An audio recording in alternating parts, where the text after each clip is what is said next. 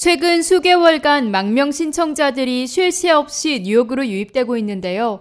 망명 신청자들을 태운 또 다른 버스가 30일 텍사스로부터 뉴욕에 도착했습니다. 에릭 애덤스 시장에 따르면 적어도 7,600명의 이민자들이 올 여름 이후 쉘터 시스템을 거쳤으나 정확한 도착 인원은 집계되지 않았습니다.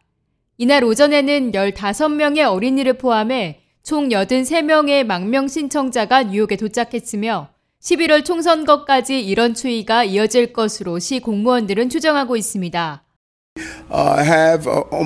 Close to 7,600 asylum seekers that have gone through our shelter. Currently, we have about 5,700 that are currently in our shelter. 관계자들은 현재 이미 이민자 수용 능력이 포화 상태가 된 쉘터 시스템을 포함해 바닥난 자원을 확충하기 위해 노력하고 있는 것으로 알려졌습니다. 망명 신청자들을 충분히 수용할 수 있는 보다 큰 쉘터 개방이 목표지만 현재 단계에서는 19일 문을 연 어퍼웨스트사이드 대피소를 포함해 시 전역에 작은 규모의 쉘터가 개방된 상태입니다.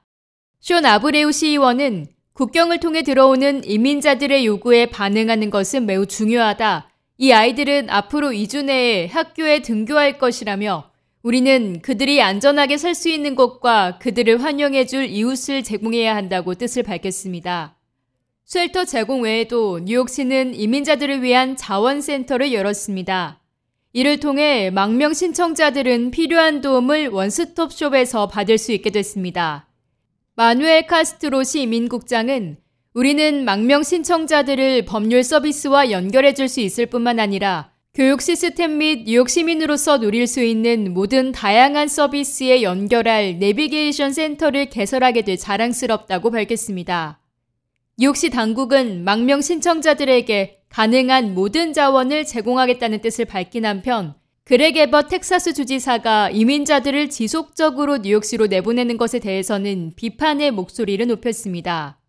오는 11월 선거에서 3년임을 노리는 에버트 주지사는 이민자들을 내보내는 것은 국경 지역 사회에 절실히 필요한 구호를 제공하는 것이라며 불법 이주민에 대한 강경 정책을 선거운동의 핵심 의제로 삼고 있습니다. 한편 가을 학기 개학이 속속 시작되는 가운데 망명 신청자 자녀들에게 학교 등록 및 교육을 제공하는 프로젝트 오픈 암즈 시행을 발표한 바 있습니다. K-Radio 김유리입니다.